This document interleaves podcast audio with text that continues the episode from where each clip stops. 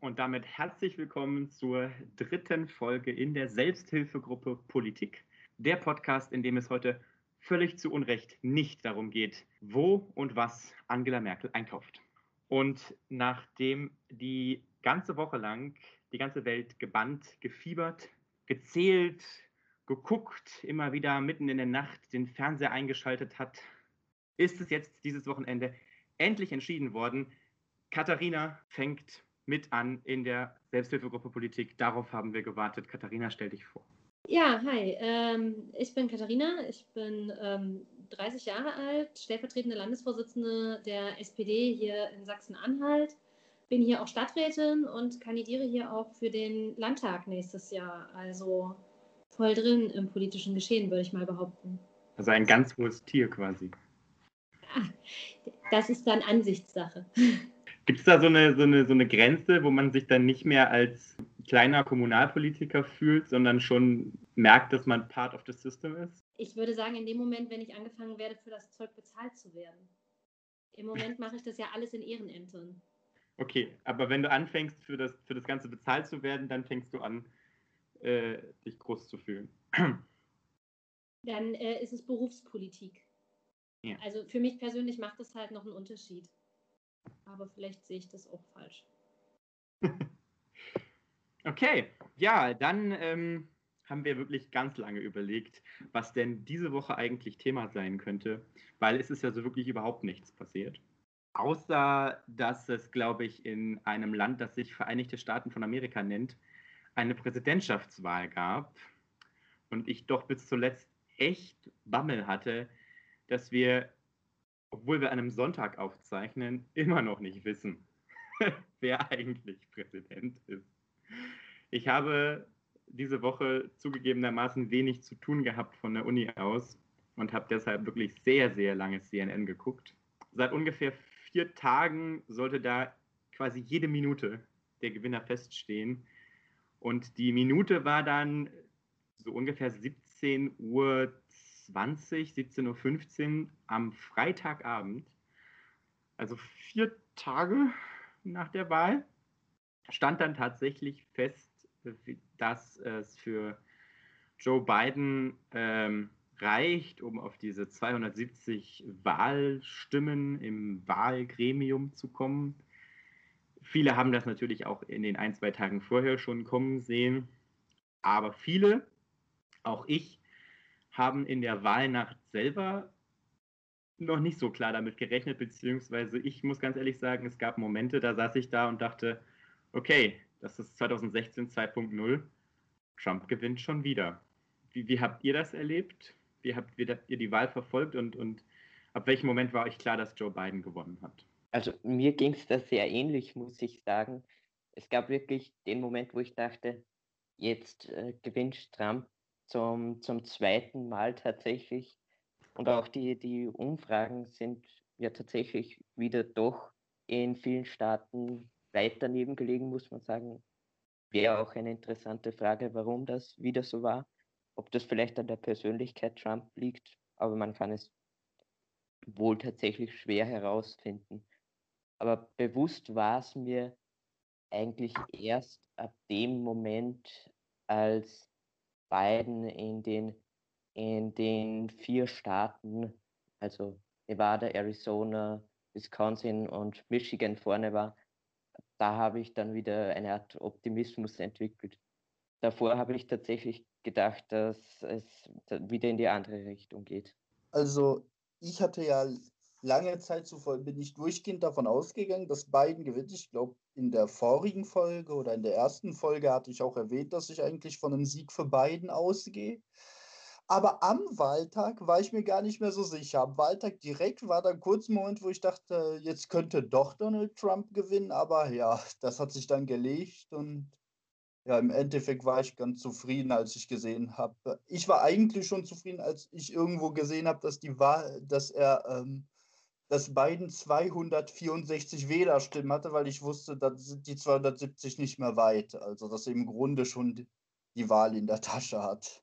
Ja, ähm, ich konnte das leider nicht die ganzen Nächte immer verfolgen. Ich habe zwei kleine Kinder und die stehen unabhängig von US-amerikanischen Wahlen dann äh, zu Nachtschlafen der Zeit vor meinem Bett und äh, Verlangen nach Aufmerksamkeit.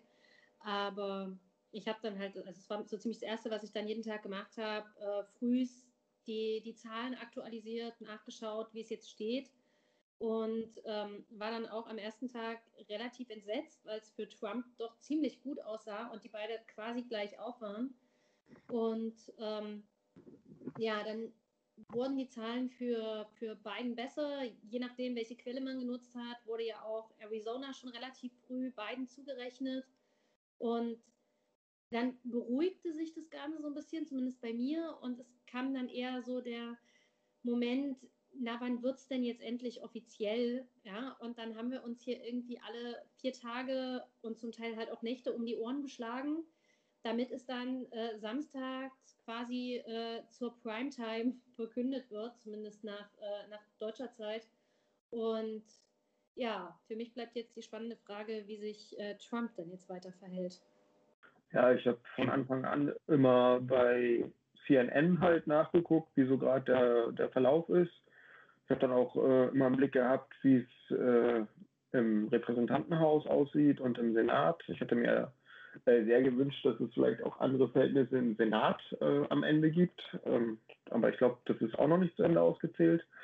Ja, eigentlich hatte ich schon am 4. November ein gutes Gefühl, dass es Biden wird. Und das hat sich ja dann immer mehr verdichtet. Aber es war schon äh, verrückt. Man hat äh, jeden Morgen aufs Handy geguckt. Ähm, so zwei Themen waren dann immer wichtig. Erstens, äh, gibt es schon US-Präsidenten? Und zweitens, äh, wie viele Neuinfektionen gibt es? Das war dann am Donnerstag ziemlich krass, weil da war dann die US-Wahl immer noch nicht ausgezählt und das RKI hat keine Zahlen mehr melden können wegen technischer Probleme. Und äh, das war dann schon irgendwie ein sehr informationsarmer Tag. Da hat man schon geglaubt, dass mit dem Auszählen und nicht fertig werden ist jetzt ansteckend. Ja, das, da muss man dazu wissen, Entschuldigung, dass ich dich unterbreche, aber da muss man einfach dazu wissen, das RKI hat das Auszählen der Neuinfektionszahlen an den Bundesstaat Pennsylvania outgesourced. Das war ah, das eine, ja, eine sehr schlechte Entscheidung in einem sehr schlechten Moment. Ja, ich hatte auch gehört, dass Pennsylvania in dem Moment sehr ausgelastet war und eigentlich diese Zusatzaufgabe ungern übernehmen wollte. Die haben sich dann auch ganz schön gesperrt, ne? Ja, kann man so sagen. Ja, nee, also es ist, äh, ich bin ja auch äh, niemand, der nachts Fernsehen guckt, weil ich das auch ausnutze zu schlafen, wenn meine Kinder schlafen. Ähm, Oh, ich habe aber durchaus gehört, dass einige ihre Englisch-Skills, auch die ihrer Kinder, sehr geschärft haben diese Woche. Also da war man wohl Feuer und Flamme für. Ich war auch sehr begeistert. Ähm, äh, jeden Tag kam meine Große aus der Schule und hat mich gefragt, äh, ob denn schon einer gewonnen hätte. Und jedes Mal haben wir gesagt, nein, es ist noch nicht raus. Und dann hat sie gefragt, äh, wer liegt denn vorne? Und äh, wir so beiden. Und dann hat sie gesagt, das ist sehr gut ich meine, sie ist zehn Jahre alt, aber sie hat im, im Kinderteil von einer äh, Zeitung halt ähm, sich über den amerikanischen Wahlkampf informiert und auch sie ist mit ihren zehn Jahren zu dem Schluss gekommen, dass Trump offensichtlich nicht die optimale Wahl wäre. Was ich allerdings wirklich äh, sehr äh, krass finde, ist, dass ja beide, sowohl Biden als auch Trump, so viele Stimmen bekommen haben wie keine Präsidentschaftskandidaten zuvor. Also Biden hat ja den Rekord aufgestellt ähm, von Wählerstimmen, die ein US-Präsident bekommen hat. Aber auch Trump ist jetzt auf Platz zwei der meisten Wählerstimmen. Also die Mobilisierung in dem Wahlkampf, die war wirklich extrem hoch auf beiden Seiten. Das, das habe ich so äh, auch nicht erwartet. Mhm. Wobei, ähm, da finde ich es ganz interessant, wenn man sich überlegt, ja, das ist die höchste Wahlbeteiligung, die es je gab äh, auch insgesamt bei dieser Wahl. Ich glaube, 160, 165 Millionen Menschen haben gewählt. Aber theoretisch, in der Theorie wahlberechtigt sind, glaube ich, über 200 Millionen Menschen. Und ich glaube, die tatsächlich in Prozenten äh, lag die Wahlbeteiligung äh, eigentlich nur ja, bei so ungefähr 60 Prozent, wenn ich es richtig verstanden habe. Das ist bei deutschen Bundestagswahlen trotz angeblicher Politikverdrossenheit immer noch höher. Und bei Deutschland. Ich möchte da noch einen, einen möglichen Grund einwerfen. Möglicherweise liegt es auch daran, dass in den USA die, die Hürden umzuwählen deutlich höher als in Europa sind. In den USA ja. muss man einen, einen Lichtbildausweis vorlegen, der gültig ist. Da ist zum Beispiel der, der Ausweis ähm, von Studenten meines Wissens nicht gültig, aber der, der Aus, also, also diese Waffenbesitzkarte ist schon gültig. Ja.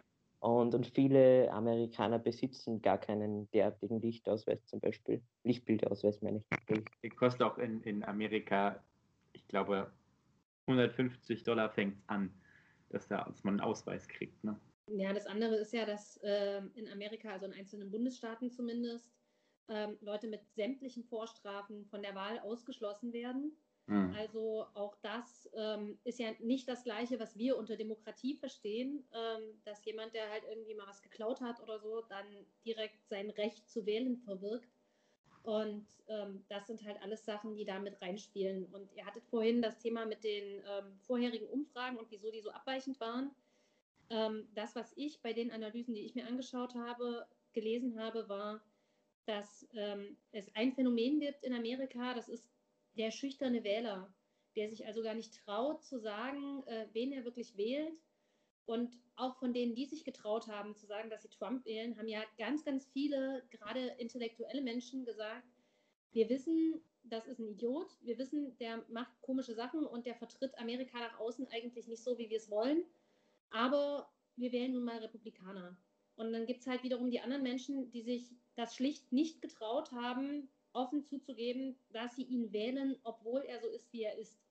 Und das sind halt alles auch so ein paar Sachen, die man dabei nicht vergessen darf. Auch die, die Mobilisierung zur Wahl war ja vor allem eine gegen Trump. Also es war weniger für Biden und Kamala Harris, sondern eher gegen Donald Trump. Ich glaube, das macht äh, den, den beiden jetzt auch sehr schwierig, ähm, eine, eine, Basis zu finden, weiterzumachen. Das wird in den, in den ersten Tagen jetzt, oder die ersten Tage fangen ja eigentlich erst im Januar an, aber das wird dann auch relativ schwierig, das zu halten. Und was mit den Umfragen angeht, ist ganz interessant. Ich habe gerade die, die letzten Zahlen nochmal rausgesucht.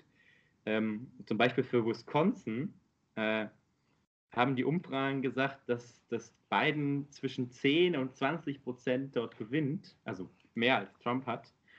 Und letztlich sind es unter 1 Prozent. Und Wisconsin gehörte ja zu, zu den Staaten, die quasi erst als sie vollständig mehr oder weniger ausgezählt waren, gesagt werden konnte, wer gewonnen hat.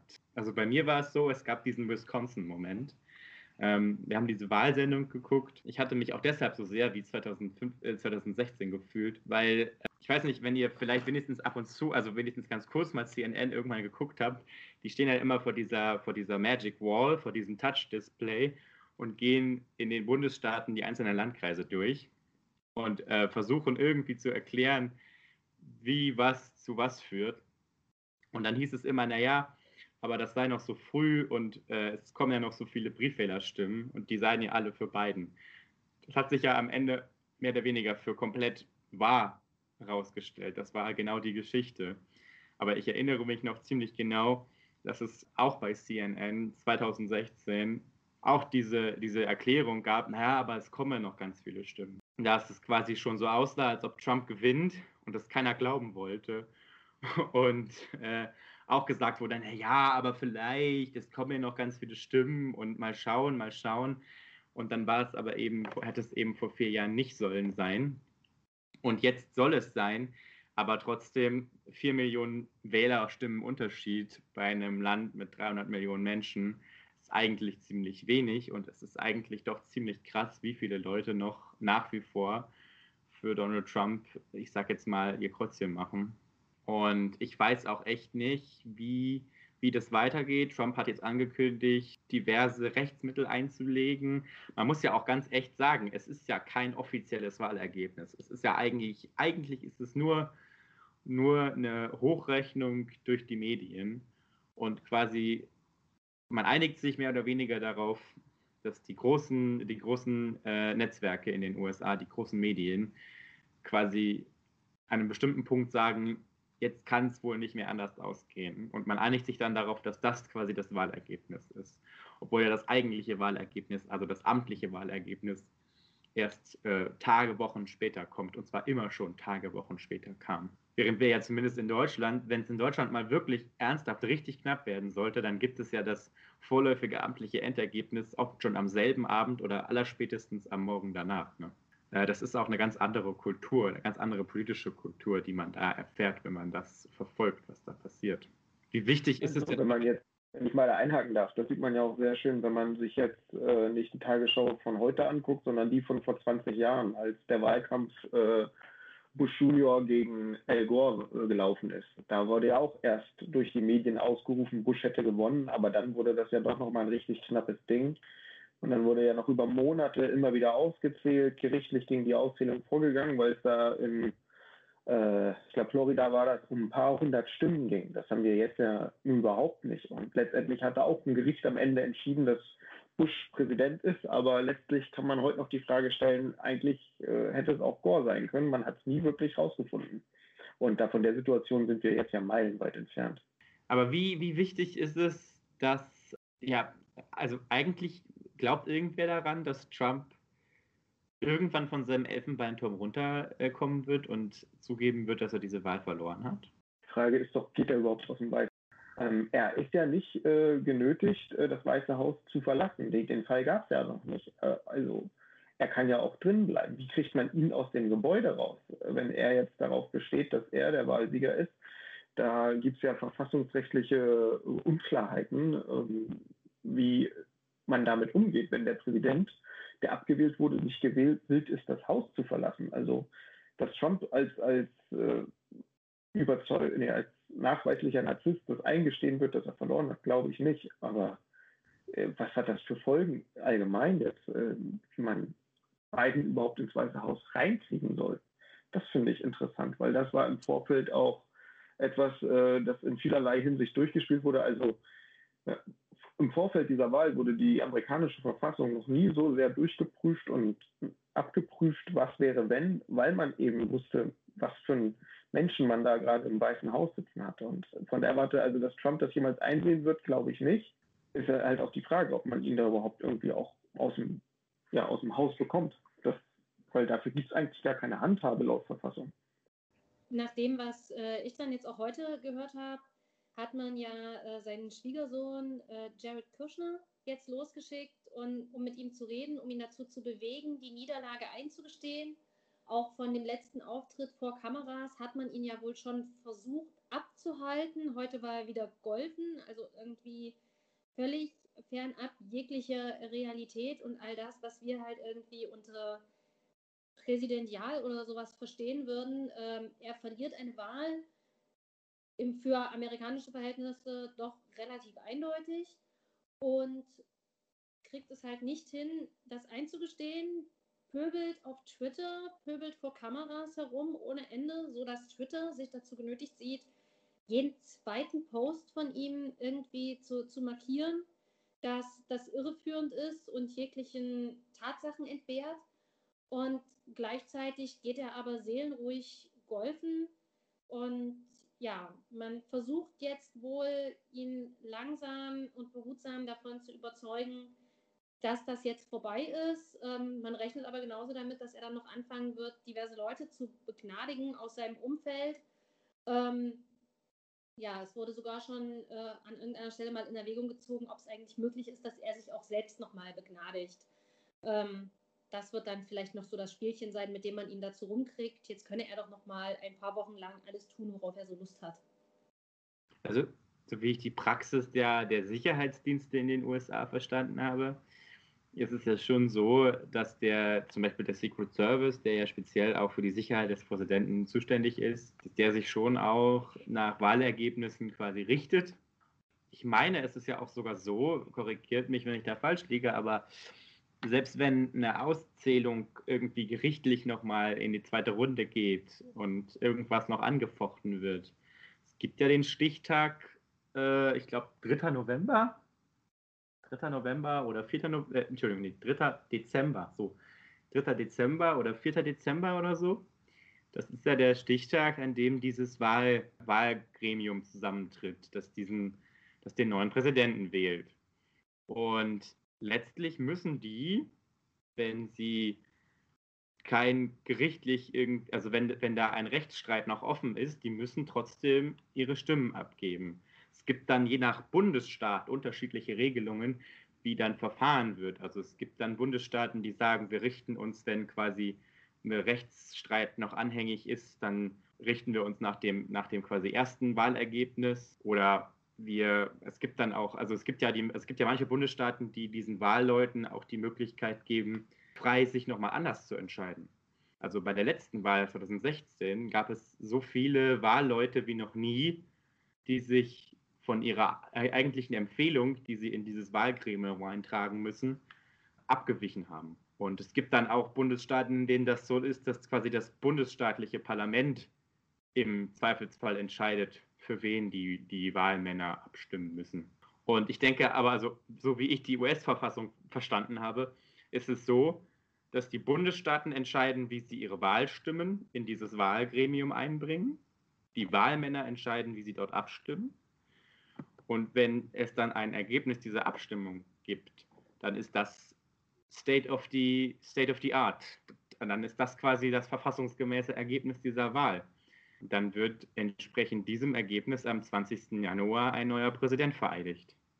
Und dann wird ein Secret Service oder welcher Sicherheitsdienst auch immer am 20. Januar auch dafür sorgen, dass ein neuer Präsident ins Weiße Haus einzieht, wenn es denn ein neuer Präsident ist.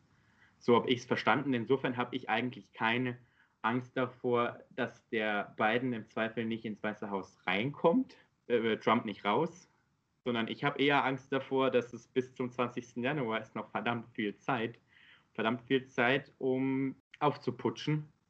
Trumps Anhängerschaft ist ja schon auf den Straßen, wenn man sich auf Twitter umguckt, da ist schon einiges äh, am Brodeln. Welche Gefahr messt ihr dieser, die, dieser Community bei, die Trump-Community, die ja glaubt, dass das eine gefälschte Wahl war, dass es eine gestohlene Wahl war. Ist das, hat das wirklich das Potenzial, was, was, was, was staatsgefährdendes zu werden, oder ist das eine Welle, die wieder abebben wird? Äh, ich wollte ich stehe da, was das angeht, irgendwie zwischen den Fronten. Ja, es könnte gefährlich sein. Mir macht es schon ein bisschen Sorgen, denn Trump, äh, Trump-Anhänger sind sehr viele auch dafür bekannt, dass sie durchaus aggressiv sein können.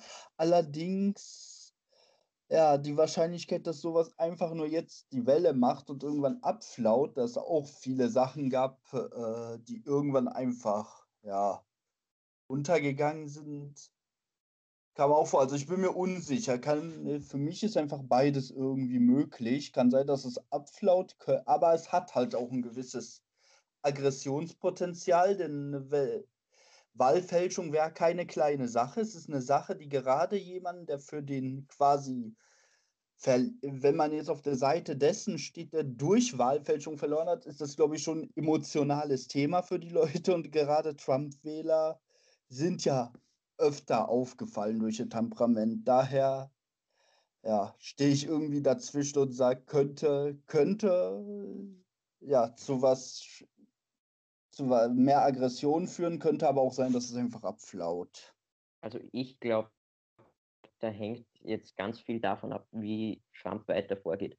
Wenn er weiterhin täglich seine aufrührerischen Tweets absetzt, dann ist das Potenzial auf jeden Fall da, glaube ich. Wenn er aber jetzt tatsächlich die, seine Niederlage anerkennen würde, dann wäre das Potenzial, glaube ich, geringer. Also Trump hat auf jeden Fall die Macht, seine Anhänger zu mobilisieren, aber auch die Macht, seine, seine Anhänger sozusagen im Schach zu halten, würde ich sagen. Also es hängt jetzt auch ganz viel davon ab, wie sich die restliche Partei, die Republikaner, verhält. Und die sollte sich jetzt wenn sie, und davon gehe ich auch aus, ähm, schnell von ihm distanzieren. Also es gab ja schon erste Stimmen, als sich abzeichnete, dass Biden gewinnen wird, ähm, die äh, doch recht nachdrücklich gesagt haben, also es gibt keine Wahlfälschung, das ist unhaltbar, äh, was Trump da sagt, also das kam von Republikanern. Und viele sind dann aber doch noch verhalten geblieben, weil sie halt äh, ja, Trumps Rache gefürchtet haben für den Fall, dass er am Ende doch noch gewinnt. Aber das ist jetzt ja sehr, sehr unwahrscheinlich geworden. Und wenn sich die Republikanische Partei jetzt von ihm distanziert und wenn er so weiterhin seinen irrsinnigen Kurs fährt, äh, werden sie das auch ganz deutlich tun. Dann werden auf jeden Fall ganz viele, die Trump äh, gewählt haben, weil sie halt republikanisch wählen wollten und nicht unbedingt Trump selbst, aber das republikanische ja, Programm ähm, dass dann auch Trump da den Rückhalt verliert und wenn sich dann Republikaner auch auf die Seite von Biden stellen und sagen, nein, nein, das ist der demokratisch gewählte Präsident, das müssen wir, äh, das akzeptieren wir als Republikaner, also wird die Bevölkerung das auch akzeptieren. Ich denke, dann wird auch der Rückhalt in der äh, Sammelbewegung hinter Trump geringer werden. Es ist aber immer die Frage, was machen Einzelne, die sich aufgrund dessen still und heimlich für sich selbst, auch gerade vielleicht, weil sie zu viel im Netz unterwegs sind, radikalisiert haben. Was machen die? Das ist immer, ist, ist immer ein Problem, wenn quasi eine, eine Bewegung zusammenschrumpft und sich Einzelne radikalisieren. Das ist ja auch ein Thema, das wir hier jetzt in, in Deutschland im, im Bereich der Corona-Gegner beobachten können und das fällt ja auch unter dem Thema, äh, unter das Thema stochastischer Terrorismus, wo wir später hoffentlich auch noch drauf eingehen können, wenn die Zeit reicht. Und da sehe ich eher ein Problem. Aber dass jetzt die gesamte Bewegung, die hinter Trump steht, äh, ähm, Bambule machen wird und den Aufstand proben wird, glaube ich nicht, weil sobald sich die Republikanische Partei von ihm distanziert und äh, klar anerkennt, dass Biden gewonnen hat, wird das in sich zusammenbrechen. Also ähm, ich für meinen Teil habe auch befürchtet, dass es Krawalle geben könnte. Also es hat ja hier und da an einzelnen Stellen wohl ein bisschen gekracht, aber alles noch im Rahmen. Und ähm, ich hätte aber auch damit gerechnet, dass es, wenn dann, in der ersten Nacht nach dem Ergebnis passiert. Und gerade gestern, als dann halt irgendwie alle beiden Anhänger auf der Straße waren und gefeiert und getanzt haben, ähm, ja, dass es da dann zu Ausschreitungen kommt. Das ist ja zum Glück nicht passiert. Was ich gut finde, also wirklich gut und was in dieser Sache hoffentlich helfen wird, ist, dass das Ergebnis von beiden nicht absolut knapp ist. Also wenn er äh, Georgia noch kriegt und Arizona ähm, wurde ihm ja, wie gesagt, hier nach, ähm, nach Nachrichtenportal schon zum Teil zugerechnet, dann liegt er bei, ich glaube, 306 Wahlmännerstimmen und das ist halt eindeutig so, und zum Teil auch eben nicht nur mit 1000 Stimmen Vorsprung, sondern auch da wirklich eindeutig mittlerweile. Also selbst in, in Georgia sind es ja mittlerweile um die 10.000 Stimmen. Und ich denke, dass das der ganzen Sache auf jeden Fall helfen wird. Und auch die Tatsache, dass amerikanische Medien ähm, zum Teil aufhören, aufhetzerische ähm, ja, Aufrufe seiner, seiner Anwälte, die gestern vor die Presse getreten sind, zu übertragen. Das hat, glaube ich, nicht mal mehr Fox News übertragen, ähm, weil es selbst denen jetzt zu krass wird, was er dort abzieht. Und ähm, auch, dass die Sender dann seine, seine Ansprachen unterbrechen, in denen er wirklich nur noch Unwahrheiten erzählt, beziehungsweise einfach Behauptungen in den Raum stellt. Jetzt hat er wohl eine Hotline eingerichtet, auf der er nach Zeugen von Wahlbetrug sucht weil er eigentlich kein, keine Beweise hat für das, was er dort sagt. Deswegen wurden ja auch schon die ersten Klagen vor den Gerichten abgewiesen. Und ich denke, je klarer man das jetzt nach außen kommuniziert und je ruhiger auch Joe Biden und Kamala Harris dabei bleiben und eben nicht irgendwie anfangen, da über jedes Stöckchen zu springen, was er hinhält, sondern es genau so zu machen, wie auch schon die letzten vier, fünf Tage, ruhig zu bleiben, zu sagen, wir sind ein Amerika, wir wollen das hier alle gemeinsam wuppen und wir sind für euch alle da, ganz egal, wen ihr gewählt habt. Das kann helfen, diese ganze Situation zu, zu entschärfen. Ich fand das übrigens irgendwie falsch, dass die Ansprache von Trump unterbrochen wurde von einigen Sendern. CNN hat erstaunlicherweise nicht unterbrochen, obwohl ja CNN, wenn man mal ganz kritisch ist, auch so ein bisschen als demokratischer Haussender auftritt manchmal. Und ich fand das irgendwie ich glaube, das wirkt für diejenigen, die schon äh, der Meinung sind, dass das alles eine große Verschwörung ist, wirkt es eher noch verstärkend, wenn man da quasi den Hahn abdreht, wenn man wie bei Twitter jetzt unter jeden Trump-Tweet ein, ein, ein Warnhinweis setzt oder den quasi den Tweet blockiert. Ich glaube, das verstärkt eher noch die, die Selbstopferansicht der Menschen, die sich da eben in dieser Community wohlfühlen. Worauf ich aber noch hinaus wollte, ich, ich weiß nicht, bin mir nicht so sicher, wie, wie viel Rückgrat die Republikanische Partei in den USA wirklich hat. Weil ja, es gab viele, die schon gesagt haben, das geht so nicht und Joe Biden ist jetzt der, der President-elect. Aber das sind mehr oder weniger entweder alles Leute aus der zweiten Reihe oder Leute, die sowieso immer schon Trump-kritisch waren.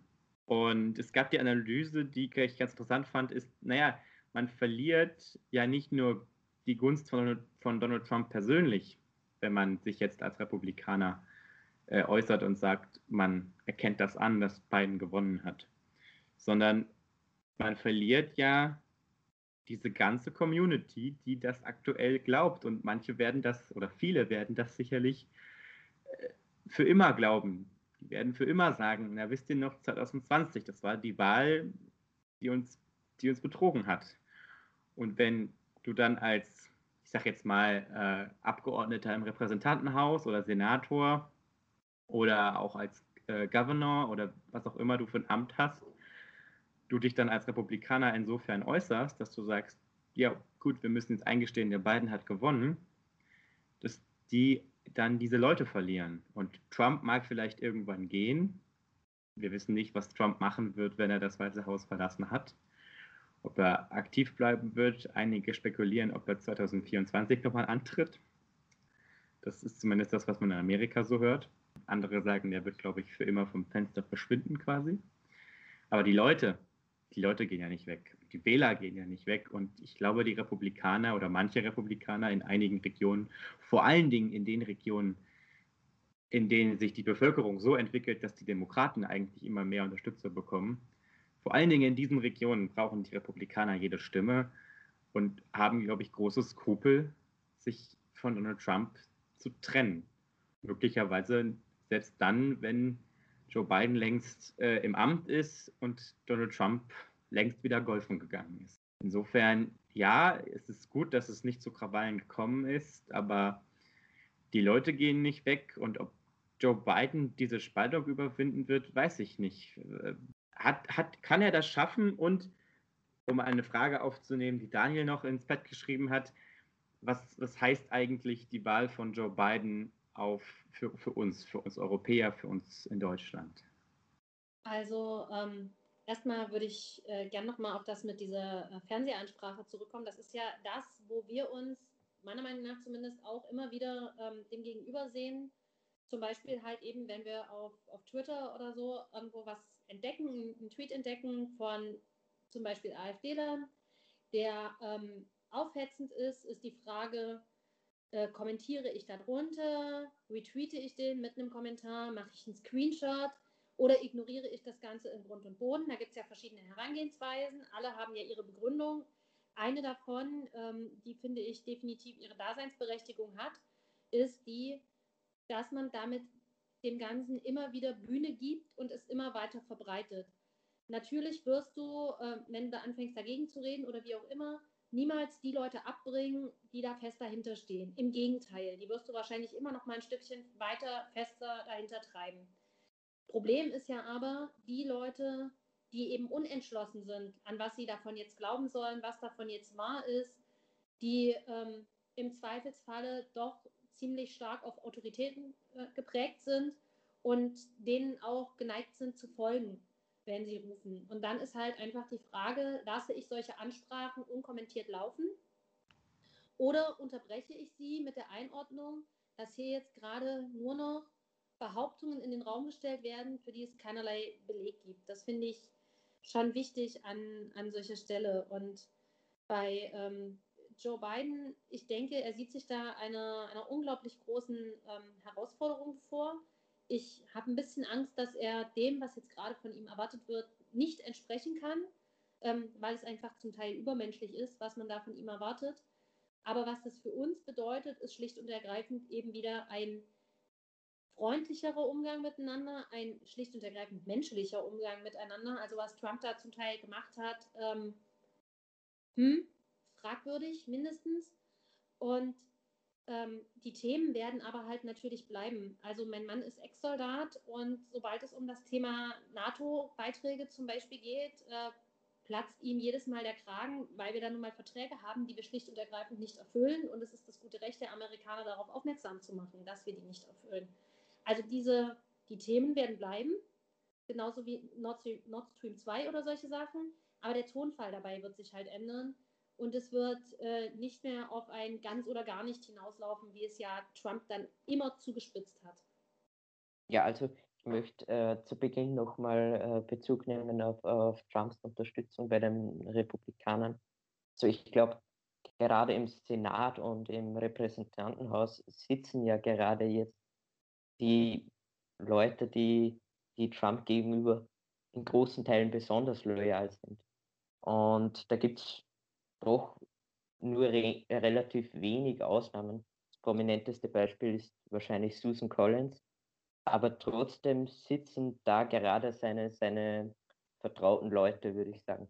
Und, und jetzt äh, zum Bezug mit Europa würde ich sagen, die größte Auswirkung wird auf den Brexit sein, weil wenn Großbritannien tatsächlich den Brexit vollständig vollzogen hat, wird Joe Biden Johnson sicher nicht äh, diesen tollen Handelsvertrag anbieten, den Donald Trump Johnson angeboten hätte, weil Joe Biden von der europäischen Einigung im Gegensatz zu Trump überzeugt ist und auch kein Fan des Brexit ist weil ich nicht weiß, wie viel, wie, wie toll der Deal gewesen wäre, der, der den Donald Trump gemacht hätte. Der ist ja nun auch nicht gerade als gemeinnütziger bekannt, der gute Deals für andere macht. Er weiß, dass er seine Naja, naja Trumps ja. Absicht war es ja, ähm, Europa in diesem Sinne zu spalten, würde ich sagen.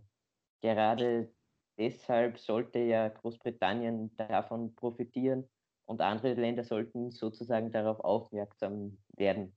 So habe ich das zumindest gesehen. Ja, es sollte ein Deal sein, der klar macht, dass Populisten auf einem gewissen Level zusammenhalten. Hm, aber ich denke mal, das Ziel wäre maximal gewesen, dass Großbritannien nicht allzu sehr leidet unter dem Brexit, sondern vielleicht gerade mal so mit plus minus null rauskommt. Aber dass es denen dann besser gegangen hätte, das mag ich mal stark zu bezweifeln. Ich möchte auch nicht völlig unkommentiert lassen, dass natürlich Verträge sind Verträge. Aber ob das jetzt tatsächlich auch ein sinnvoller Vertrag ist mit diesem 2%-Ziel bei den Verteidigungsausgaben, da können wir ja vielleicht an einer anderen Stelle mal noch drüber reden. Ich glaube auch, dass sich vieles an der Politik von Joe Biden nicht verändern wird, aber ich finde viele Sachen, die einen symbolischen Wert haben, sehr wichtig. Ding Nummer eins ist, dass Joe Biden den Klimawandel nicht leugnet und schon angekündigt hat, dem äh, Paris Agreement wieder beizutreten. Das ist natürlich an sich, hilft das erstmal im Klima noch nicht, aber es ist ein wichtiger symbolischer Schritt und ein, ein Schritt in die Richtung, dass man jetzt auch mit Amerika bei diesem Thema wieder zusammenarbeiten kann.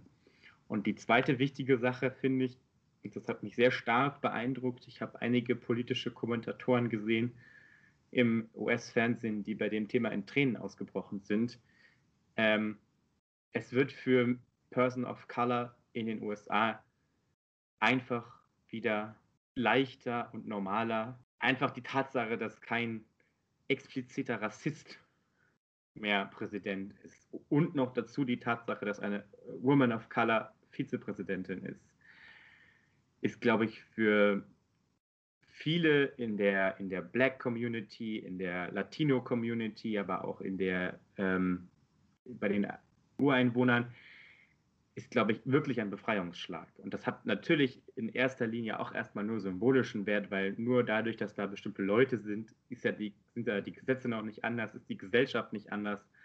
Aber es hat einen symbolischen Wert, es ist ein Befreiungsschlag in, in diesen beiden Politikfeldern oder Gesellschaftsfeldern, den man, glaube ich, nicht unterschätzen darf. Also auf jeden Fall hat die Wahl in den USA vor allem gezeigt, dass da ja, mal der Kampf zwischen Populisten, Nationalisten und den ähm, genauen Gegenteil, die jungen Leute, die mit beiden nur wirklich nicht die Traumwahl hatten, also junge, gebildete Leute, ähm, auch äh, People of Color und ja, Leute, die, junge Leute, die sich wirklich Gedanken über den Klimawandel machen.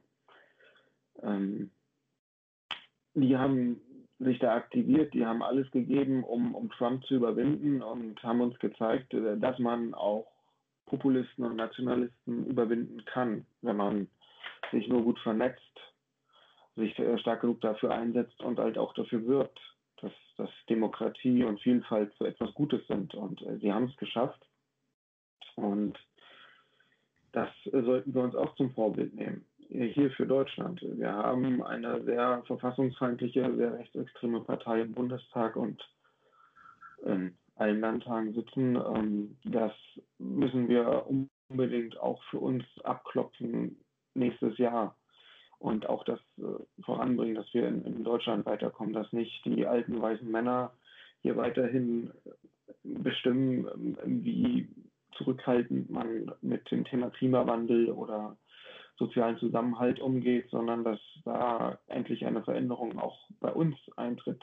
Wir sind zwar nicht auf diesen äh, Tiefpunkt gefallen wie die USA mit Trump, aber gibt bei uns durchaus Tendenzen, äh, denen entgegengewirkt werden muss. Und da finde ich, ist das schon ein deutliches Signal, das uns die Amerikaner da beschert haben, an dem wir uns orientieren können. Weil wenn wir gemeinsam handeln und gemeinsam eine Gegenposition einnehmen, dann kann das viel bewirken. Und ich denke auch, dass Biden nicht nur den sozialen Zusammenhalt in den USA wiederherstellen muss, nein, er muss natürlich auch was, was das viel, äh, auch sehr essentielle Thema Klimawandel angeht, viel liefern. Er hat auch quasi den ganzen Bernie Sanders Flügel äh, zu ja, bedienen und den, den, linken Parteiflügel.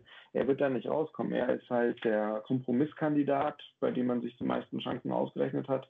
Es wird nicht nur darauf ankommen, die Gesellschaft zu ketten. Er wird auch in vielen anderen Punkten liefern müssen und das wird halt interessant zu sehen sein, wie er das umsetzt und angeht, weil er wirklich sehr, sehr große Brocken in, in sehr vielen Themenwäldern aus dem Weg zu räumen hat.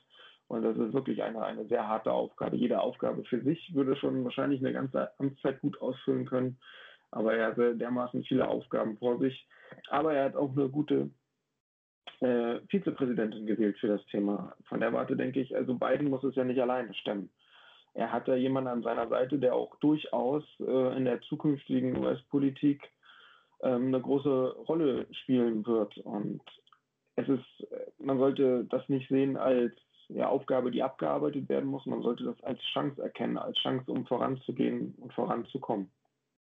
Und so würde ich jetzt die Wahl einfach mal für mich bewerten. Eine Frage habe ich, die, die mir gerade so in den Kopf gekommen ist. Sollte Kamala Harris 2024 als Präsidentschaftskandidatin kandidieren? Biden ist dann schon über 80. Also ich persönlich rechne damit, dass es ein Stück weit so kommen wird, eben aus genanntem Grund. Biden ist dann schon über 80 und ähm, ja, die Frage ist halt auch, inwiefern er das Ganze dann äh, gesundheitlich durchsteht. Er musste sich ja jetzt schon immer auch der Frage gegenüber sehen, ähm, dass er sehr, sehr alt halt einfach schon ist. Trump hat ja dieses äh, Sleepy Joe Narrativ geprägt und solche Sachen. Und es würde sich einfach rein strategisch gesehen unglaublich anbieten, zu sagen, man baut diese charismatische, relativ junge Frau jetzt auf als äh, Vizepräsidentin und übergibt ihr dann den Staffelstab. Das wäre auf jeden Fall nicht so sehr aus der Kalten heraus, wie es bei Hillary Clinton ein Stück weit passiert ist. Ja, also das, das hat man jetzt ja gesehen. Es war ein, ein großes Problem für ähm, die demokratischen Wähler, und es wurde auch immer wieder, auch ähm, hier in Deutschland, kritisiert, äh, jetzt haben die Amerikaner wieder die Auswahl zwischen zwei alten weißen Männern. Ähm, da war nichts äh, von junger, progressiver Politik zu merken. Und jetzt eine ähm, junge äh, Woman of Color nächstes Mal ins Spiel zu bringen für die Präsidentschaftswahl, das würde, glaube ich, noch eine viel stärkere Mobilisierung bei den demokratischen Wählern äh, einbringen. Und es ist tatsächlich so, die sozial, äh, die gesellschaftliche ähm, Transformation in, in, in, den USA beziehungsweise die Bevölkerungstransformation geht halt in die Richtung, dass die Demokraten zukünftig viel stärker werden und äh, viel besser abschneiden werden in den Wahlen, weil sie halt das äh, inhaltlich repräsentieren, was da jetzt an neuen Generationen ranwächst. Und in vier Jahren sind dann schon viel mehr Wähler dazugekommen, die die Inhalte der Demokraten ähm, vertreten. Und deswegen war es ja auch äh, so eine Schlüsselaufgabe, jetzt nochmal den Supreme Court so richtig konservativ auf Jahrzehnte hinaus zu festigen ähm, weil den Republikanern durchaus bewusst ist, dass ihre Zeit vorbei ist, was jetzt ihre Inhalte und ihre Klientel angeht. Werden die Demokraten Kurt Packing betreiben? Werden sie den Supreme Court einfach aufstocken über, auf, auf, jetzt sind es ja sechs Leute, nee, jetzt sind neun Leute, davon sechs mutmaßlich konservative Richterinnen und Richter. Es gibt ja die Idee, dass man einfach drei weitere Sitze hinzufügt und dann hat man wieder Gleichgewicht. Das hat, das hat keiner aus der demokratischen Kampagne äh, verneint im, im Voraus dieser Wahl. Die Frage ist, Aber wenn man. Ich glaube, in dem Fall bräuchte, bräuchte doch, doch Biden wieder eine, eine Mehrheit im Senat, oder? In ja, ja. dem Fall, das wäre ja dann der, der Knackpunkt. Und ich glaube nicht, dass, dass sich dafür Republikaner finden, die dem zustimmen würden ich meine, es könnte jetzt dadurch sein, durch diese Stichwahl, dass es eine, eine ausgeglichene Situation gibt im Senat und, und die Vizepräsidentin dieses Patt sozusagen auflösen könnte. Aber ansonsten stelle ich mir das sehr schwierig vor. Ja, die, die Mehrheit im Senat ist ja leider auch nicht in Sicht. Also eigentlich, das muss man vielleicht auch nochmal ganz kurz am Rande festhalten, war das für die Demokratische Partei, die ja zu einem gewissen Grad unsere Schwesterpartei in den USA ist, eine ganz, ganz, also na, ganz, ganz schlecht nicht, aber es war eine schlechte Wahl für die Demokraten. Ähm, man konnte knapp die Mehrheit im Repräsentantenhaus behalten. Im Senat sieht es so aus, ja, es wird diese Stichwahlen in Georgia geben. Das Beste, was man erreichen kann, ist ein Putt, 50-50. Man hat einen Governor verloren in äh, einem Bundesstaat also ja, es ist vielleicht der letzte Atemzug der Republikaner, aber es ist nochmal ein sehr tiefer, würde ich sagen. Und dazu gehört auch, dass man nochmal den Supreme Court, wie das Maron gerade schon gesagt hat, bepackt hat. Ne? Also dazu müssen wir aber auch sehen, ähm, das amerikanische System sieht ja auch vor, dass wieder ein Teil des Senats und des Repräsentantenhauses in zwei Jahren erneuert wird, wenn ich das richtig auf dem Schirm habe. Der Senat, und dann wird, Entschuldigung, der Senat ja. wird zu einem Drittel wieder erneuert. Also im genau. Senat sind immer sechsjährige Amtszeiten und ein Drittel wird quasi alle zwei Jahre gewählt. Und das Repräsentantenhaus wird komplett alle zwei Jahre gewählt. Siehst du? Genau, und, und da wäre natürlich der, der Punkt, ähm, jetzt hat natürlich Trump ordentlich gezogen, äh, was jetzt die von dir benannten ähm, Themen anging. Also das, das Repräsentantenhaus, ja, da hat man Federn gelassen auf Seiten der Demokraten. Senat sieht auch schwierig aus. Ähm, man hat den Gouverneursposten dort verloren. Ja, das, das sehe ich aber alles die Zugkraft von Trump. Das äh, wird man in zwei Jahren so nicht ähm, auf die Beine stellen. Es wird viel davon abhängen, wie äh, Biden und Harris äh, Politik in den nächsten zwei Jahren funktioniert. Funktioniert das gut? Sind sie erfolgreich und schaffen sie es äh, quasi die Bevölkerung zu begeistern, könnte das natürlich dann ähm, zu wirklich vorteilhaften Verhältnissen für die Demokraten führen. Und da wird es dann auch abhängen, welche Entscheidung in welcher Form der Supreme Court bis dahin getroffen hat. Und wenn er wirklich diese erzkonservative Linie durchzieht und äh, jedes, äh, ja, jede Verfassungsklage quasi extrem historisch betrachtet, also zum Nachteil der äh, jungen ähm, farbigen Bevölkerung. Um, dann wird das äh, Packing wahrscheinlich äh, von Relevanz werden, aber ich denke nicht, dass der dass die Richter im Supreme Court, ähm, ja, ich sag mal, so äh, ideologisch verbohrt und auch so, so doof sind, äh, um es mal ganz platt zu sagen, ähm, das darauf ankommen zu lassen. Die wollen natürlich auf Dauer ihre äh, das Zünglein an der Waage sein und die werden es deswegen ziemlich sicher nicht überreizen, dass ihnen dann in zwei Jahren die Gefahr droht, dass sie ihre Mehrheit durch Curd-Packing verlieren. Das sind jetzt Leute, die da eingesetzt wurden, sind ja jetzt nicht irgendwo hergeholt, das sind ja auch intelligente Menschen. Und das letzte Mal hatte es das in den 30ern gegeben, wo damit gedroht wurde, dieses Curd-Packing durchzuführen. Und da haben, sind dann halt auch die republikanischen Richter, zumindest ein Teil, Teil von denen oder von den konservativen Richtern halt umgefallen und haben gesagt, naja, okay, dann ähm, entscheiden wir das jetzt äh, doch zugunsten ähm, der Demokraten, äh, bevor die uns hier unsere Mehrheit durch eine, ich sag mal, Verwaltungsreform entziehen. Und davon gehe ich auch aus. Also die nächsten zwei Jahre muss der Supreme Court zeigen, dass er trotz seiner konservativen Mehrheit nicht nur ein Mehrheitsbeschaffer für die Republikaner ist.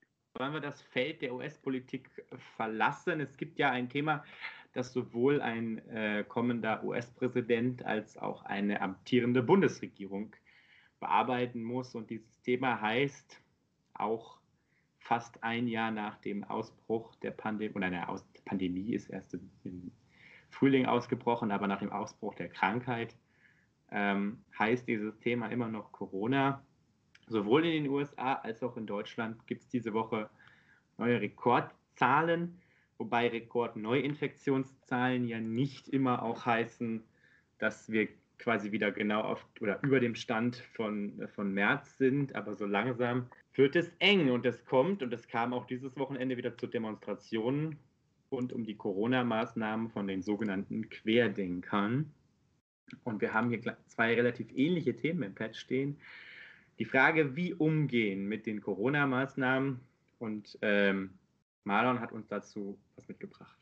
Ja, ich hatte das ja vorhin schon anklingen lassen. Ähm, die, ähm, es geht nämlich darum, äh, ich führe das mal chronologisch auf. Am 25. Oktober ähm, wurde ein Brandsatz auf das Gebäude des Robert-Koch-Instituts geworfen.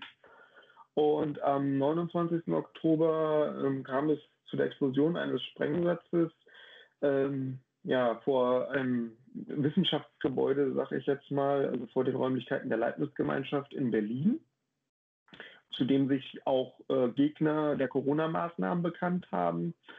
Und die Sicherheitsbehörden in Deutschland, die stehen, ich muss schon fast sagen, ratlos vor dem, was da auf uns zukommt. Es äh, zeichnet sich ab, dass sich der, ja, die, die ambivalente Gruppe Corona-Leugner, Corona-Maßnahmengegner, Rechtsextreme, das haben wir jetzt ja in Leipzig gestern und heute Nacht äh, bedauerlicherweise wieder deutlich sehen müssen, ähm, ja, dass die sich stark radikalisieren, ihre Bewegung äh, schrumpft wieder ein. Das sieht man auch daran, von wo aus die Leute gestern alle nach Leipzig gereist sind. Äh, aus, aus ganz Deutschland mussten die sich da zusammenziehen, um 20.000 Leute auf die Beine zu stellen. Ich habe das ganz genau verfolgt, ähm, das, weil unter anderem auch der Vorsitzende ähm, der Jungen Nationalisten, also der NPD-Jugendorganisation Niedersachsen dort in Leipzig rumgegeistert ist mit seinem äh, bekannten äh, Braunschweiger Schlägerkumpel. Dadurch ist mir das auch wirklich deutlich geworden, was sich da für Leute rumtreiben. Der harte Kern der, der, der Ultra-Rechtsextremen, die dort auch gestern ordentlich randaliert haben ähm, und auch auf Journalisten massiv losgegangen sind ähm, die das natürlich auch mitbenutzen. Aber es gibt tatsächlich auch Leute, die jetzt erst im Rahmen der Corona-Situation und der dagegen äh, erhobenen Maßnahmen äh, sich wie aus dem Nichts radikalisieren. Äh, so sagt zum Beispiel der, der Sprecher der Gewerkschaft der P Polizei, Radek, ähm, dass die Gewalt mittlerweile auch von, ich zitiere, bis dato völlig unbescholtenen Bürgern ausgeht. Also was da jetzt passiert bei einigen Leuten, ähm, Aluhutträger, Querdenker, wie auch immer man sie nennt, dass da jetzt eine, ein, ein hohes Sicherheitsrisiko sich entwickelt und die Behörden durchaus Probleme haben, das einzuordnen und auch ja, den ganzen was entgegenzusetzen. Und Leipzig gestern hat das auch gezeigt. Äh, es war in meinen Augen ein absolutes Desaster, das Verhalten der Polizei. Ähm, heute hört und liest man nur von Rück Rücktrittsaufforderungen gegen den Innenminister Wöller in Sachsen und auch die Besetzung des Landesverfassungsschutzes mit äh, äh, Herrn Kretschmar, nicht Kretschmer, sondern Kretschmar heißt er, glaube ich, ähm, der ja nun auch in der Vergangenheit AfD-Politiker äh, gedeckt hat zeigt ja schon, dass wir ein hohes strukturelles Problem haben, uns auch äh, gegen diese Gruppe, die absolut undurchsichtig ist für die Sicherheitsbehörden, ja, durchzusetzen und auch unsere Demokratie da sinnvoll zu verteidigen. Und da ist halt genau dieses, dieser, dieses Stichwort, das ich schon hatte, stochastischer Terrorismus, also wenn eine Protestbewegung so weit einschrumpft, dass nur ein ganz spezieller oder ein ganz harter Kern am Ende übrig bleibt, der dann aber auch extrem radikalisiert ist in der ganzen Situation. Da ähm, ist halt die Frage, wie gehen wir damit zukünftig um? Weil wir müssen ja irgendwo der Pandemie Herr werden, aber es gibt da einige, die wollen nicht einsehen, dass von Corona eine hohe Gefahr ausgeht und zum anderen natürlich Rechtsradikale, die das Ganze für ihre Zwecke missbrauchen. Wir erinnern uns auf den sogenannten Sturm auf den Reichstag, ähm, wo auch ja, ähm, Corona-Leugner oder Corona-Maßnahmengegner gemeinsam mit Rechtsradikalen, die ihre schwarz-weiß-roten Fahnen geschwenkt haben, auf die Stufen des Reichstags gestürmt sind. Wie gehen wir damit um? Wo, wo kriegen wir diese Leute noch eingefangen? Oder was haben wir noch an Möglichkeiten, um da den ganzen äh, eine Einschränkung zu geben? Heute liest man, ja, das Verwaltungsgericht hat die Demo in Leipzig zugelassen und das ist das Problem und nicht die 20.000 Leute, die da gestern unbehelligt Polonaise, äh, eine Polonaise durchgeführt haben in Leipzig. Ich sehe nicht so das Problem, dass das Verwaltungsgericht diese Demo zugelassen hat, sondern wirklich die Leute, die das aus- und durchgeführt haben, die sind ein Problem. Und wie gehen wir mit denen um? Frage in die Runde. Ähm, ja, ich habe das auch bei, bei Twitter kommentiert ähm, mit dieser Schuldzuweisung quasi an das Gericht. Ähm, keine Ahnung, also meiner Meinung nach ist ja das Gericht genau dazu da, zu prüfen ähm, und die Rechte auf Meinungsfreiheit und Versammlungsfreiheit zu schützen. Und das ähm, haben sie soweit getan. Die Polizei hat allerdings jederzeit das Recht, eine solche Versammlung zu beenden, wenn die Auflagen nicht eingehalten werden, wenn das Ganze eskaliert oder wie auch immer ausartet. Und meiner Meinung nach liegt da ein großer Kern des Problems, denn das passiert halt einfach nicht. Das passiert halt relativ konsequent nicht. Und zwar nicht nur in Leipzig, sondern bei so ziemlich jeder dieser Demonstrationen, dass die Polizei dasteht, vielleicht mal ein, zwei Lautsprecherdurchsagen macht, äh, dass das Ganze jetzt beendet ist und aufgelöst werden soll. Das findet dann nicht statt. Die lösen sich nicht auf, die bleiben da und dann lässt man sie halt laufen. Und dann lässt man sie dort laufen ohne Abstand, ohne Mund-Nasenschutz, ohne irgendwelche Einhaltung von, von Hygienerichtlinien und dann eben mit gewalttätigen Ausschreitungen, mit Angriffen, selbst auf eben jene Polizeibeamte, auf Journalisten und Journalistinnen, auf Gegendemonstranten, auf ganz normale, unbeteiligte Menschen, die da einfach nur einkaufen sind oder eben in der, in der S-Bahn oder so fahren und ihre Maske aufhaben und dann in einen solchen Tross von Menschen geraten. Und ähm, es ist halt eigentlich unsere Aufgabe als, als Gesellschaft, aber auch halt die des Rechtsstaates in allererster Linie, die anständigen und die besonnenen Menschen vor eben genau jenen Chaoten zu schützen. So.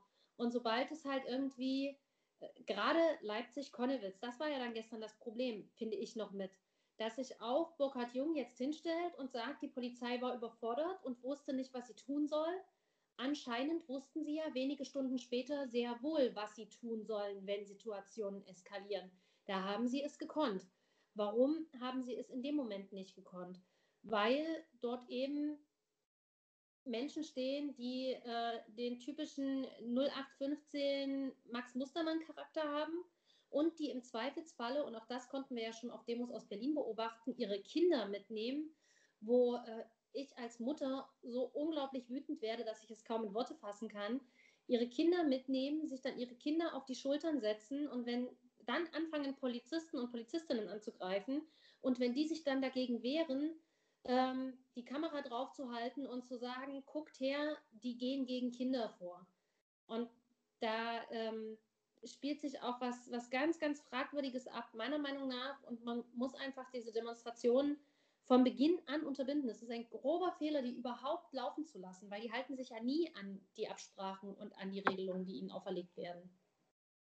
Ich würde mich dieser Einschätzung einsch äh, an, anschließen. Also ich sehe das auch, auch echt leider so, dass man auch als Gericht die Aufgabe hat, aus, aus der Vergangenheit zu lernen und Dinge einzuschätzen. Und ähm, ja, die Versammlungsfreiheit ist ein hohes Gut in unserem Land, aber es gibt Auflagen und es gibt einfach dann, es gibt ja begründete Auflagen. Und wenn, wenn sich an Auflagen nicht gehalten wird und wenn sich von einer bestimmten politischen Gruppe wiederholt, systematisch, angekündigterweise nicht an Auflagen gehalten wird. Auflagen, die dem Gesundheitsschutz dienen, der nun mal auch grundgesetzlich äh, geregelt ist oder geschützt ist, dann muss man auch als Gericht, ich sage das jetzt mal so ganz hart, das Rückgrat haben, die Verantwortung haben, das einfach nicht zuzulassen. Und man muss natürlich als Polizei diese Verantwortung dann in, in, der, in der konkreten Ausführung auch wahrnehmen. Und ich möchte deine Frage, Katharina, gerne beantworten. Warum wird gegen Corona-Leugner-Demonstrationen von der rechten Seite nicht vorgegangen und gegen Demonstrationen von der linken Seite schon? Weil die Demonstrationen von der rechten Seite aus Sicht der Polizei nicht das Potenzial haben, systemgefährdend und vor allen Dingen selbstgefährdend zu sein. Wenn man rechte Diskurse zulässt, da kann die Polizei als, als Institution eigentlich nur gewinnen bei. Wenn man hingegen linke Diskurse zulässt, kann die Polizei aus Sicht derer, die jetzt in der Polizei, oder der meisten, die jetzt in der Polizei sind, ich will das nicht äh, alle über einen Kamm scheren, aber man muss die gewisse Dinge systematisch betrachten. Und wer linke Diskurse zulässt, der kann, also der entzieht der Polizei immer ein Stück weit ihrer historischen äh, Autorität im Sinne von Basta-Autorität. Natürlich hat die Polizei eine Autorität, die soll sie auch nie verlieren. Es braucht immer auch eine staatliche Autorität für gewisse Situationen. Aber die, die, die, ich sage jetzt mal, systematische Autorität verliert die Polizei, wenn sie linke Diskurse zulässt. Wenn sie hingegen rechte Diskurse zulässt, kann sie aus ihrer Sicht, aus der Innensicht der Polizei nur gewinnen. So sehe ich das. Ähm, ja, ich tue mich halt ein bisschen äh, schwer damit. Ähm, schlicht und ergreifend deshalb, ich habe es ja vorhin schon gesagt, mein, mein Mann ist Ex-Soldat ähm, und das seit April diesen Jahres ist er aus der Bundeswehr ausgeschieden. Ähm, ich, will damit, ich will damit, vielleicht muss ich, Entschuldigung. Nein, ich, du, du willst das nicht pauschalisieren und so, das hast du, das hast du ja auch klar und deutlich gesagt. Ich finde es auch ganz wichtig, dass man sowas mit dazu sagt. Ähm, ich tue mich deswegen nur ein bisschen schwerer damit. Problem ist, glaube ich, auch, dass es einfach ähm, schon also dass es da halt auch einfach eine gesellschaftliche Komponente bei gibt, weißt du? Ähm, dass ja Linksextremismus, ähm, linke Versammlungen, wie auch immer, waren zum Beispiel, um mal bei, bei meiner Sicht als ähm, Frau aus Ostdeutschland zu bleiben, ähm, selbst zu DDR-Zeiten geächtet, während man die Rechten einfach hat äh, irgendwie mitlaufen lassen. Also es gab ja durchaus auch rechtes Gedankengut in der DDR, und selbst da wurde das halt irgendwie unter ferner Liefen und naja, die sehen ja wenigstens noch ordentlich aus. Ähm, ja, wurde das so hingenommen und so lief das ganz, ganz lange. Naja, das sind so, die spinnen ein bisschen. Das sind, das sind so ein bisschen die, die Verrückten, die ewig Gestrigen, aber die kriegen wir schon irgendwie mit. Und ich glaube, man hat da ganz, ganz lange das Bedrohungspotenzial unterschätzt, ist jetzt noch nicht wirklich äh, anerkannt während man schon seit jeher sehr, sehr stramm gegen linke Proteste ähm, vorgegangen ist, auch wenn ich die Gewalt, die von solchen Protesten ausgeht, unter Garantie nicht gutheiße, äh, selbst in, in meiner kühnsten Jugend nicht. Aber das hat man einfach sehr, sehr lange schon immer verurteilt, während man das andere sehr, sehr lange so hingenommen hat. Und jetzt steht die Polizei halt auch ein Stück weit da und weiß gar nicht so richtig, wie sie damit umgehen soll, weil während bei den linken Protesten nun mal der schwarze Block der Antifa mitsteht, ja, und dann äh, die ganzen anderen mit den bunten Haaren und so weiter und so fort, stehen bei diesen Protesten ja Menschen, die durchaus äh, aus deren eigenem Freundeskreis sein können. Und gegen die vorzugehen, ist nochmal eine ganz, ganz andere Hemmschwelle. So sehe ich das halt auch. Also es gibt definitiv auch ein Problem in der Polizei und darüber muss man reden. Genauso wie bei der, bei der Bundeswehr oder beim KSK. Was denken wir eigentlich, wer sich freiwillig für solche Jobs meldet und sich da in die Schusslinie bringt? Ähm, es ist eigentlich nur, nur logisch in der Sache, dass das solche Menschen sind. Aber ich finde es halt immer ein bisschen schwierig, das ausschließlich auf diesen einen Punkt runterzubrechen. Das wollte ich nur sagen. Ich will nur ganz kurz eine Sache noch sagen. Ich will natürlich nicht sagen, dass jeder, der sich für so einen Job entscheidet, in der rechten Ecke steht.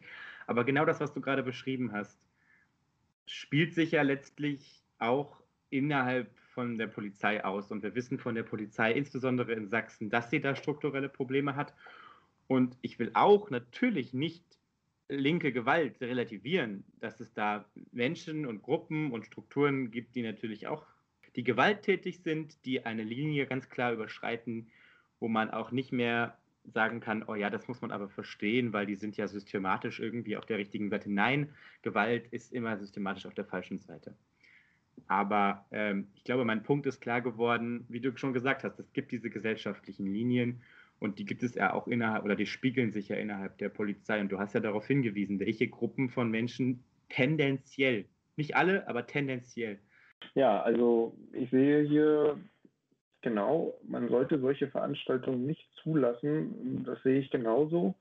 Ähm, wir haben es in Berlin gesehen, äh, wir haben es in Dresden gesehen, diese Leute, ähm, ja, die kommen zu so einer Demo ohne Mund-Nasenschutz und haben auch gar nicht vor, Abstand zu halten. Und da muss ich auch sagen, hat hier in Leipzig eine falsche Entscheidung stattgefunden. Interessant ist aber auch, wie man drumherum sieht. Ähm, es ist ja gerade angeklungen, das strukturelle Problem der sächsischen Polizei. Ich beobachte das jetzt schon äh, eine ganze Weile. Es gibt ja auch immer wieder so Hinweise darauf, dass die Polizei auch ähm, ja, den Stadtteil Konnewitz ähm, mehr oder weniger drangsaliert, äh, dass man dort abends, Sonntagabends um 10 ähm, unnötig viel mit Hubschraubern über der Stadt kreist, ähm, während die Leute versuchen, ihre Kinder zu Bett zu bringen.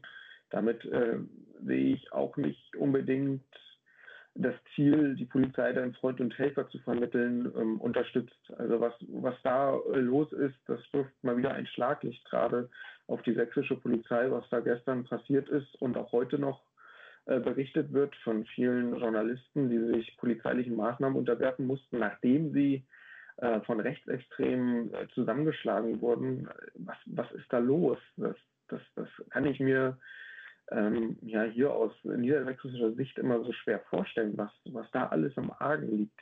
Äh, habt ihr tatsächlich äh, die Meinung, dass dann die sächsische Polizei so rechts aufgestellt ist oder ist da eine andere Ursache zu suchen? Also ähm, mein Mann ist nicht nur ehemaliger Soldat, sondern kommt auch ursprünglich aus Sachsen. Ähm, ich hoffe dementsprechend nicht, dass es äh, irgendwie in der, in der sächsischen Natur liegt oder ich weiß nicht, ich bin da ehrlich gesagt auch ein Stück weit überfragt, weil ich mich immer auch ein bisschen weigere, es halt ausschließlich der Polizei zuzuschieben im Sinne von, die stehen halt ideologisch auf der gleichen Seite und deswegen ähm, lassen sie das alles so laufen. Denn ein Stück weit ähm, orientiert sich ja auch Polizei logischerweise an Recht und Gesetz ähm, haben ja aber auch immer bei der Durchsetzung diesen gewissen Spielraum und orientieren sich dabei am politischen Handeln. Und da muss man halt ganz klar sagen, dass das politische Handeln und der politische Umgang mit der, der Rechten, mit der politischen Rechten, sehr, sehr lange unglaublich schwammig war.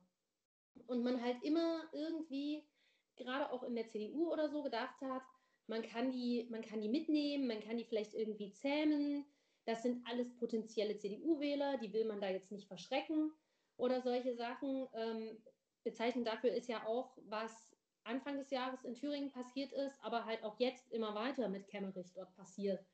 Das ähm, läuft ja alles auf derselben Schiene und der, der Polizei, den Menschen, die hier Recht und Gesetz durchsetzen sollen, wird somit ähm, ja auch ein Stück weit politisch vermittelt.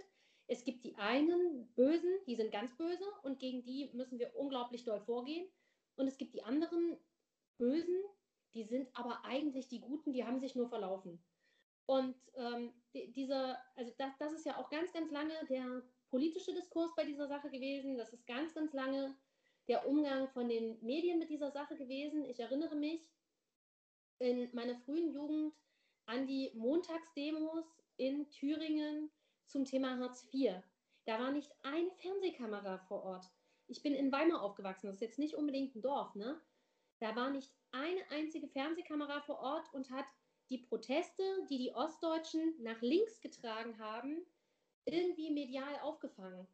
Aber kaum haben sie dann angefangen, ihre Proteste mit Pegida und Ähnlichem nach rechts zu tragen, waren plötzlich die Medien da, standen plötzlich die Politiker da und haben gefragt, was ist denn bei euch los? Und ähm, wir wollen jetzt wissen, wie es euch geht. Dafür hat sich vorher halt einfach mal 30 Jahre lang keiner interessiert, um es jetzt mal ganz überspitzt zu formulieren. Und ähm, dann ist das natürlich auch ein Stück weit eine gesellschaftliche Bestätigung. Plötzlich nimmt man mich wahr, also muss ich ja was richtig machen.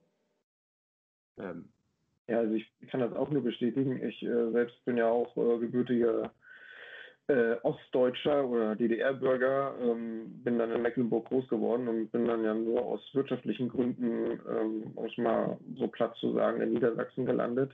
Aber ich habe natürlich noch ähm, gute Verbindungen in die alte Heimat und es ist tatsächlich ähm, schon frappierend zu sehen, was in den letzten 30 Jahren an den Leuten ja, vorbei entschieden und vorbei gemacht wurde. Aber das schlägt sich halt unterschiedlich Bahn. Ähm, und das, was wir jetzt in Leipzig gesehen haben, ist das eine.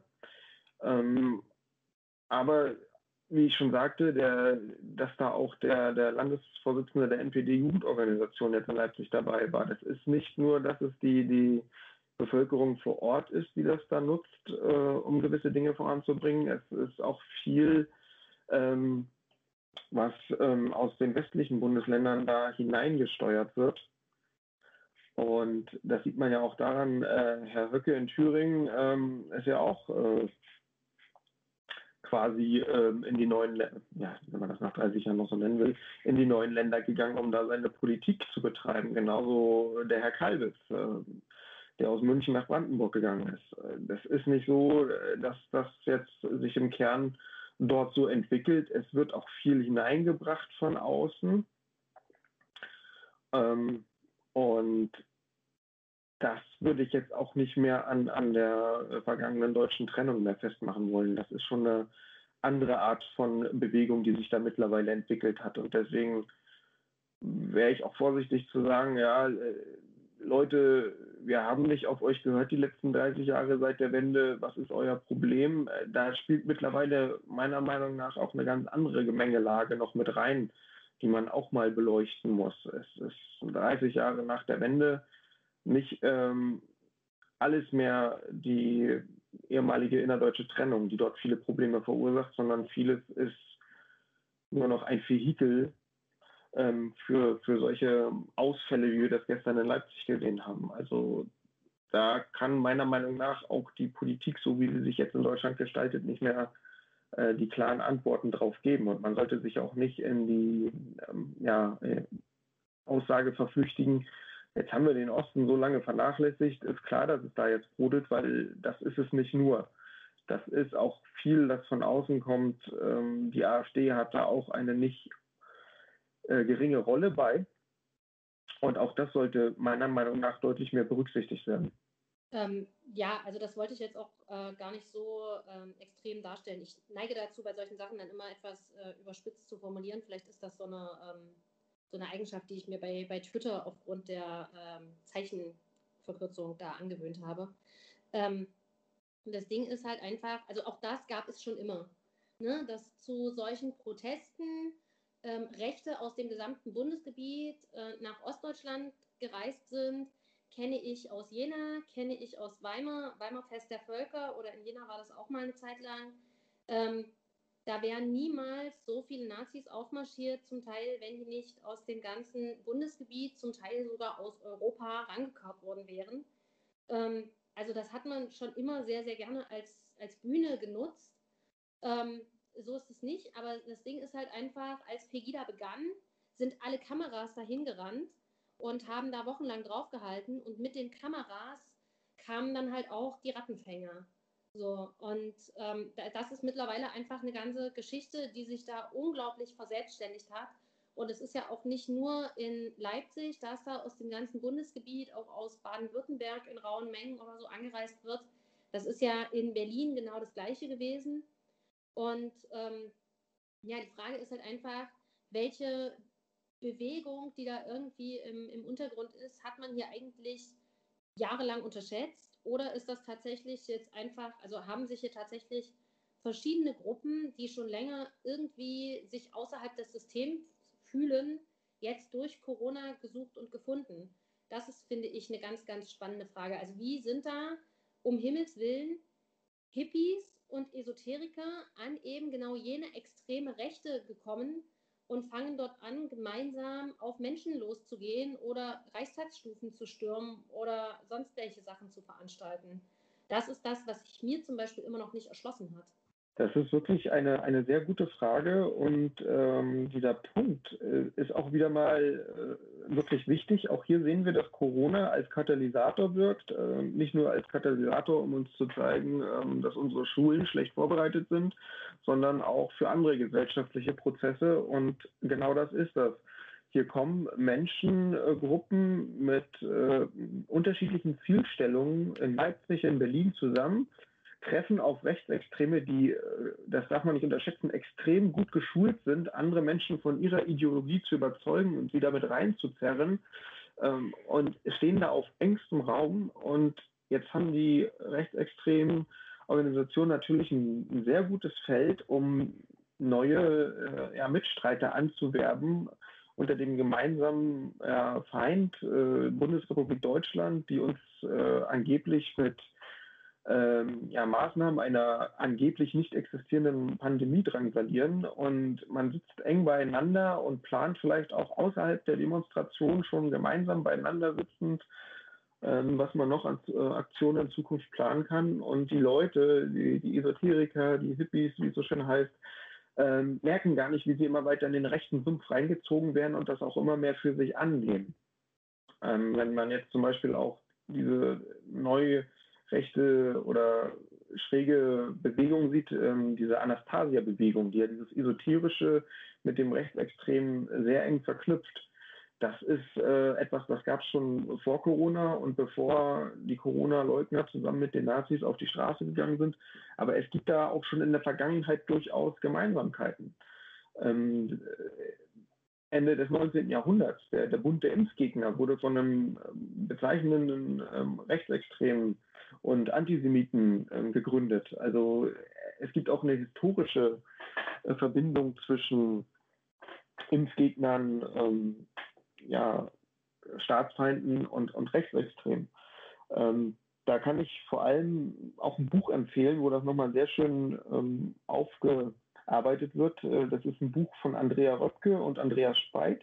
Das nennt sich Völkische Landnahme, alte Sippen, junge Siedler, rechte Ökos. Äh, da drin ist das sehr gut aufgearbeitet und zieht auch schon ja, im Jahr 2017 eine enge Verbindung zwischen Impfgegnern, Tierschützern, Ökos und Rechtsextremen. Also die Gemengelage, die sich da jetzt in den äh, Demonstrationen gegen die Corona-Maßnahmen zusammenfindet, die sind tatsächlich historisch und ideologisch gar nicht so weit auseinander, wie man zuerst glauben mag. Ich möchte euch eine, eine letzte Frage stellen. Äh, Corona als Katalysator habt ihr gerade angesprochen. Wir sind jetzt, ich habe nochmal nachgeguckt, Stand heute, Sonntagabend, bei 2929 belegten Intensivbetten. Das ist so genau ungefähr der Höchststand von April. Zahlen steigen allerdings nach wie vor in den gleichen Raten wie in den letzten Wochen. Das heißt, Ende ist noch nicht abzusehen. Frage an euch drei, drei, weil Daniel leider schon gehen musste. Corona als Katalysator, geht es uns nach der Pandemie insgesamt als Gesellschaft besser oder schlechter? Das ist ähm, eine interessante Frage, ähm, weil ich ähm, mir beides vorstellen kann. Dass es uns entweder besser geht, weil viele Menschen ähm, jetzt ähm, den Begriff Solidarität mal wieder hautnah erleben dürfen und was es bedeutet, solidarisch zu handeln und was das eigentlich ist, Solidarität. Aber auf der anderen Seite äh, sehen wir auch viel Egoismus und Selbstsucht und Menschen, die auf ihren persönlichen Vorteil bedacht sind. Ich äh, vermute, dass auch die gesellschaftliche Spaltung, die schon vor Corona da war, sich jetzt auch noch weiter herauskristallisieren wird. Die Frage ist natürlich, ähm, ja, wie, wie geht unsere Gesellschaft, wie geht unsere Politik damit um? wir haben vorhin auch darüber gesprochen, dass, dass Biden eine stark gespaltene Gesellschaft tippen muss. Ähm, Trump ist auch jemand, der quasi Corona nicht ernst genommen hat, ähm, nicht mal darunter gelitten hat, dass er selbst Corona hatte. Er ist in der Gunst seiner Leute geblieben. Diese ganze Polarisierung, ja, vor, vor Corona war es ja noch diejenigen, die sich für einen anderen Umgang mit dem Klimawandel ausgesprochen haben, gegen die, die meinten, nein, ich muss aber mein SUV fahren, ähm, ich muss jetzt aber hier mein Recht haben, ich habe mein ganzes Leben lang geschuftet, ich habe dieses Land mit aufgebaut, jetzt will ich auch ein dickes Auto fahren und meine Ölheizung noch 20 Jahre betreiben. Äh, genau diese, dieser Kampf hat sich jetzt verlagert auf dieses, ich trage meinen Mund-Nasenschutz aber nicht ähm, oder ich trage ihn eben doch, aber ich bin zwar jung, aber ich weiß, äh, ich kann meine Oma damit umbringen, wenn ich ihn nicht trage ähm, dieser Konflikt verschärft sich gerade. Und da müssen wir halt gucken, wie wir darauf reagieren, jetzt noch während die Pandemie, Pandemie läuft. Sie wird uns ja noch einige Jahre begleiten. Ähm, wenn wir darauf lernen zu reagieren, dann kriegen wir vielleicht auch einen Werkzeugkoffer an die Hand, mit dem wir unsere ganzen anderen gesellschaftlichen Probleme vielleicht besser anfassen können. Aber da ist noch viel Weg vor uns und klare Sicht habe ich da noch nicht. Marlon meinte natürlich gerade Monate. Er meinte Monate, er meinte nicht Jahre. Emanuel?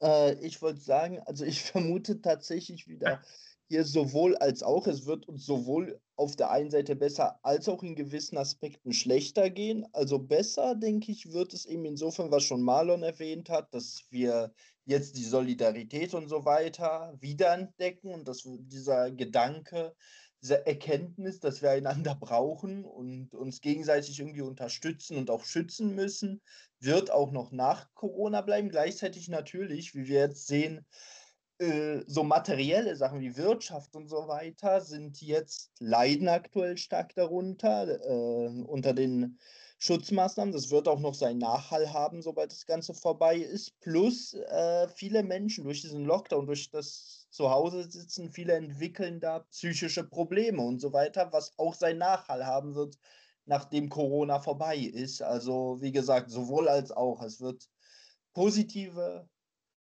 Aspekte haben als auch negative, sobald das Ganze vorbei ist. Ähm, ja, also ich denke, dass das, wie es am Ende ausgeht, natürlich keine Sache geht ausschließlich positiv oder ausschließlich negativ aus. Ähm, aber wohin sich die Waagschale dann am Ende hauptsächlich neigt, hängt halt ganz, ganz stark davon ab, ähm, wie jetzt weiter das politische Agieren ist und halt auch, wie man es schafft, das Ganze dann den Menschen zu vermitteln. Also ich finde, dass ähm, es schon mit dem Vermitteln politischer Inhalte ähm, bzw. politischem Agierens deutlich besser geworden ist im Laufe der, ähm, der Pandemie. Also dass halt jetzt selbst die Kanzlerin sich ähm, außerhalb ihrer eigentlichen Gewohnheiten in die Bundespressekonferenz begeben hat und dort Fragen beantwortet hat, dass dort die ähm, Minister wirklich jeden Schritt erörtern, den sie gehen. Das finde ich durchaus positiv. Ähm, Problem ist halt schlicht und ergreifend solche Sachen wie zum Beispiel die Schulen, ähm, dass wir über Schulschließungen aus einem ganz massiven Grund nicht wirklich reden können, weil wir äh, es als Deutschland verpennt haben, schlicht und ergreifend, die Bildung zu digitalisieren. Und ähm, ja, das ist einfach was, was uns jetzt ganz massiv auf die Füße fällt. Und selbst im letzten halben, dreiviertel Jahr ist da halt in alleine diesem einen Bereich auf Bundesebene nichts wirklich, ähm, also länderübergreifend nichts wirklich auf die Reihe gebracht worden. Im Gegenteil, einzelne Schulen, die dann für sich funktionierende Konzepte erarbeitet haben, dürfen diese zum Teil nicht mehr fortsetzen. Ähm, das stößt bei einer Vielzahl von Menschen auf unglaublichen Unmut, denn das betrifft ja nicht nur die Familien, sondern davon sind natürlich auch die, die Großeltern und zum Teil die Urgroßeltern mit betroffen, äh, die das ja wiederum sehen, dass ihre Enkel und Urenkel jetzt keine richtige Bildung erfahren, was in Deutschland immer ein unglaublich hohes Gut war. Und das andere ist halt einfach der Umgang über Wochen und Monate hinweg mit den Solo-Selbstständigen, mit der Gastronomie und mit der gesamten Veranstaltungsbranche. Ähm, ich bin gelernte Köchin, komme somit aus dem Handwerk, habe noch unglaublich viele Freunde in diesem Bereich, auch im Bereich der, der Zulieferung an die Gastronomie.